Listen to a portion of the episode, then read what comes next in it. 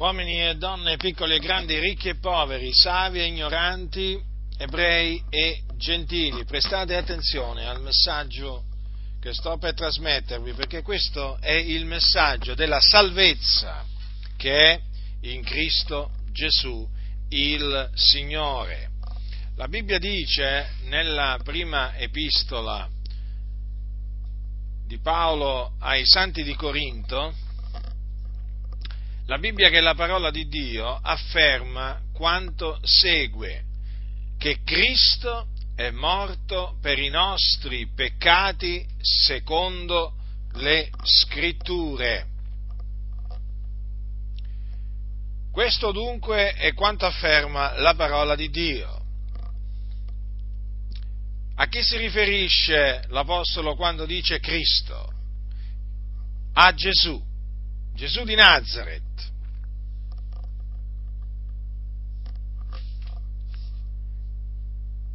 Cosa dice? Che è morto per i nostri peccati. Difatti, Gesù di Nazareth fu crocifisso.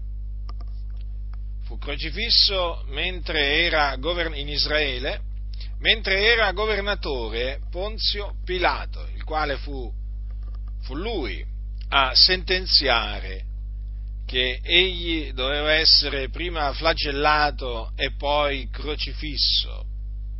E questo lo sentenziò quando vide che la folla che si era radunata continuava a gridare crocifiggilo, crocifiggilo. E dunque Pilato acconsentì a quello che la folla aveva gridato ed emanò la sentenza che fu eseguita. Prima infatti Gesù fu fatto, fu flagellato, e poi fu portato a un luogo detto Golgota dove fu crocifisso in mezzo a due malfattori. E sulla croce dopo un'agonia terribile Gesù spirò, rese lo spirito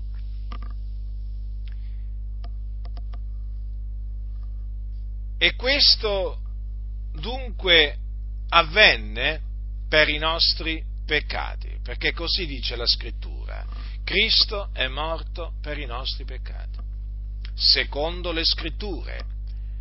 Questo significa che la morte espiatoria di Gesù Cristo fu l'adempimento di quello che Dio aveva detto tramite i suoi profeti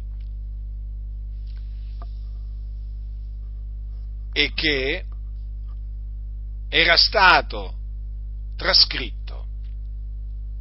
Difatti le scritture sono chiamate scritture profetiche. Il profeta Isaia, uno dei profeti che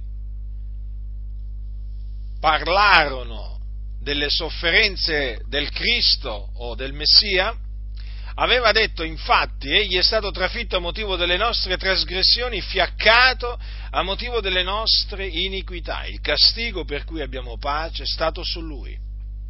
Dunque, quello che lo Spirito di Cristo, perché fu lo Spirito di Cristo a pronunciare queste parole tramite il profeta Isaia, quello che lo Spirito di Cristo aveva predetto si è adempiuto in Gesù di Nazareth, il Cristo di Dio, che dunque morì per i nostri peccati, quindi per eh, compiere la propiziazione dei nostri peccati.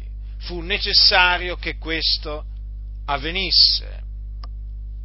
La sua morte fu necessaria affinché i nostri peccati fossero rimessi, cancellati E dopo che Cristo morì sulla croce fu seppellito, ma il terzo giorno il Dio lo risuscitò dai morti. Egli dunque non muore più, egli vive per i secoli dei secoli.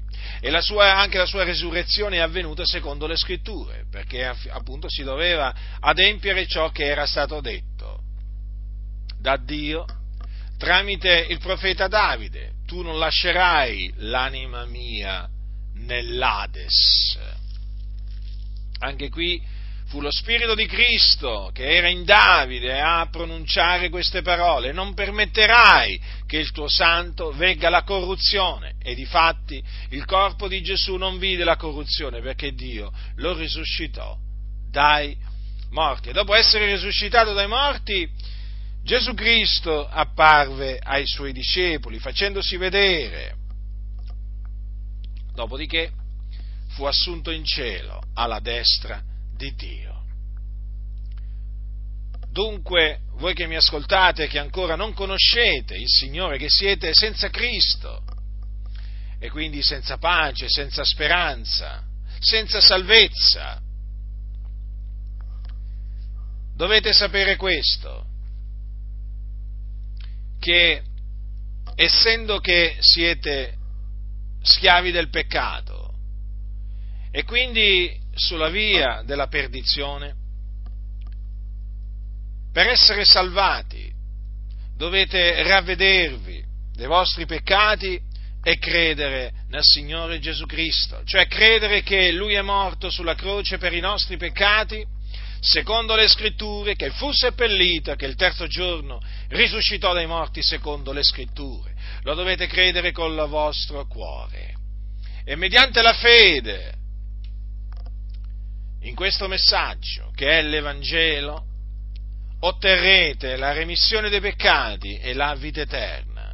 Quindi i vostri peccati vi saranno rimessi, cancellati, vi saranno tolti.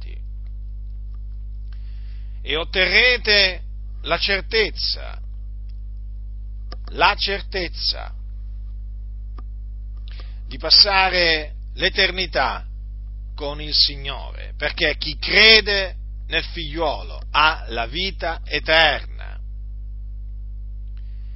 Nel caso invece voi rifiuterete di ravvedervi e di credere nel Signore Gesù Cristo, quello che vi aspetta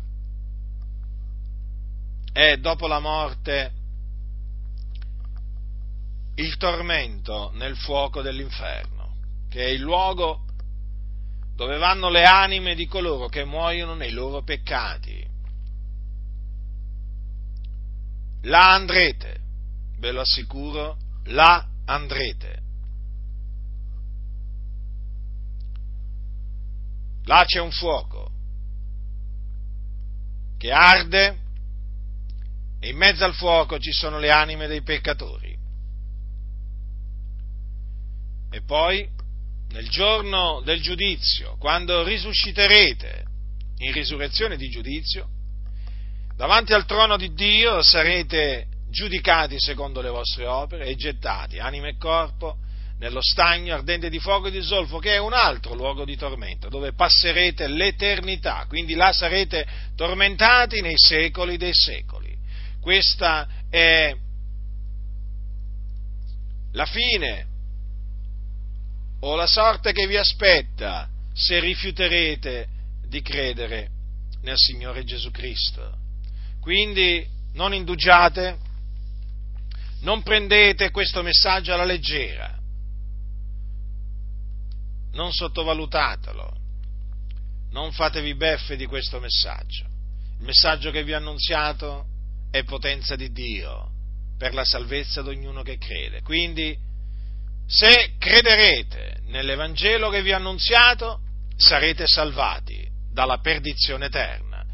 Se rifiuterete di credere nell'Evangelo, rimarrete perduti in questo mondo e quando morirete continuerete a rimanere perduti e, come vi ho detto, vi aspetta una eternità piena di tormenti.